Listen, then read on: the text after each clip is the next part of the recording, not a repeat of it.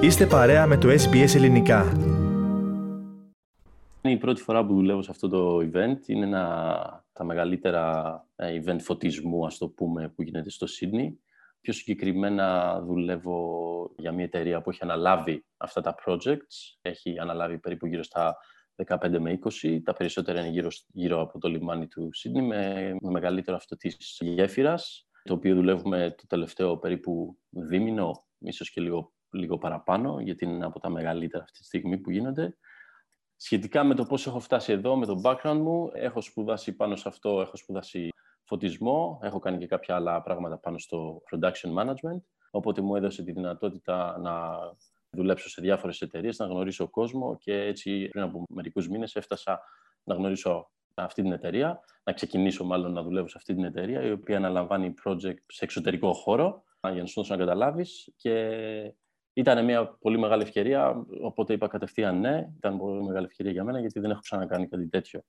Εσύ εργαστήκατε αποκλειστικά στην γέφυρα του λιμανιού του Σίδνεϊ. Ποιες είναι οι δυσκολίες ενός τέτοιου εγχειρήματος, Κοίτα, αρχικά είναι ένα σημείο το οποίο δεν δουλεύεις κάθε μέρα. Είναι λίγο διαφορετικό από άλλα. Δεν είναι, ας πούμε, ένα θέατρο ή ξέρεις κάποιος άλλος εξωτερικός χώρος που πας για να φωτίσεις ή να κάνεις μια εγκατάσταση.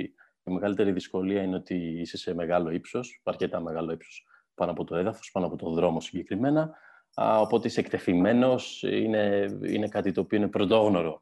Για να σου δώσω να καταλάβεις, στην αρχή, τις πρώτες δύο-τρεις μέρες, ήμουνα πιο συγκεντρωμένος στη δικιά μου ασφάλεια, παρά στη δουλειά που έπρεπε να κάνω. Είναι λίγο διαφορετικό το συνέστημα όταν είσαι εκεί, εκεί πάνω τόσο ψηλά και βλέπεις από κάτω στους ανθρώπους σαν κουκίδες ή αυτοκίνητα να περνάνε. Είναι, είναι λίγο διαφορετικό. Οπότε ήμουν συγκεντρωμένος στη δικιά μου ασφάλεια. Τώρα, σχετικά με τη, με τη δουλειά, το δυσκολότερο κομμάτι είναι ότι ο εξοπλισμός αυτός είναι εκτεθειμένο, καταλάβαινες στι καιρικές συνθήκες, σε βροχές, όλα αυτά. Οπότε ήταν δύσκολο να το αντιμετωπίσουμε γιατί α, είχαμε προβλήματα συνεχώς καθημερινά λόγω της ατελείωτης βροχής τους τελευταίους δύο μήνες. Όπως θυμάσαι, εδώ στην Αυστραλία ξέρεις πώς βρέχει.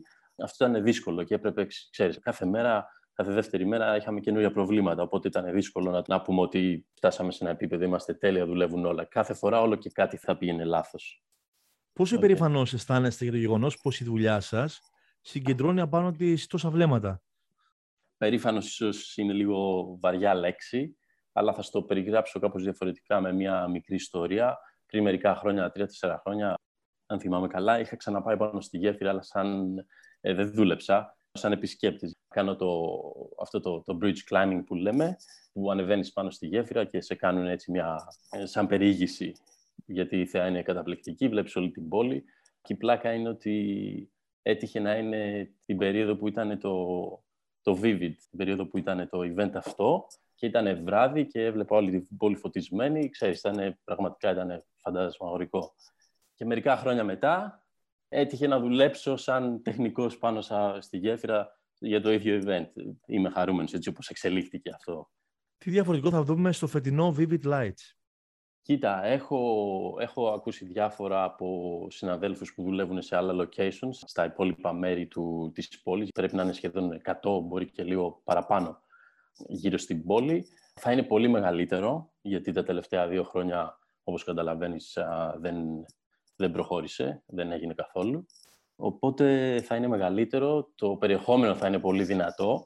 Ε, πέρα, από, πέρα από φώτα έχει και video projection σε διάφορα κτίρια μέσα στην πόλη. Και το κυριότερο είναι ότι για πρώτη φορά φέτος, είναι η πρώτη φορά που φέτος η γέφυρα θα φωτιστεί και από τις δύο πλευρές. Μιλάμε περίπου για 3.000 LED σωλήνες, συν ε, κάποιες εκατοντάδες ακόμα φώτας από τη μία πλευρά της γέφυρας στην άλλη και είναι η πρώτη φορά, που σου είπα, ότι και η ανατολική αλλά και η δυτική πλευρά θα φωτιστούν, οπότε θα είναι, το αποτέλεσμα θα είναι πολύ, πολύ δυνατό. Πόσο σημαντικό είναι τώρα ένα τέτοιο φεστιβάλ στην προσπάθεια που γίνεται να επανέλθουμε άπαντες στην κανονικότητα; Ναι, νομίζω ότι είναι πάρα πολύ σημαντικό και το timing είναι το κατάλληλο γιατί ο κόσμος έχει ανάγκη από κάτι τέτοιο, έχει ανάγκη να ξεφύγει νομίζω θα πάει πολύ καλά και είναι κάτι που όλοι το θέλουμε. Κάθε χρόνο, εκτός από τα τελευταία δύο χρόνια, όπως σου είπα, προσελκύει χιλιάδες τουρίστες. Αλλά πιστεύω φέτος, ξέρεις, είναι η κατάλληλη στιγμή και για τον κόσμο που μένει εδώ, για εμάς, για τους Αυστραλούς, για όλους. Είναι μια ευκαιρία να κατέβει ο κόσμος κάτω στην πόλη, να περπατήσει και να δει όλα αυτά τα, τα μέρη φωτισμένα. Νομίζω ότι θα αξίζει. Θέλετε να ακούσετε περισσότερες ιστορίες σαν και αυτήν; Ακούστε στο Apple Podcast, στο Google Podcast, στο Spotify ή οπουδήποτε ακούτε podcast.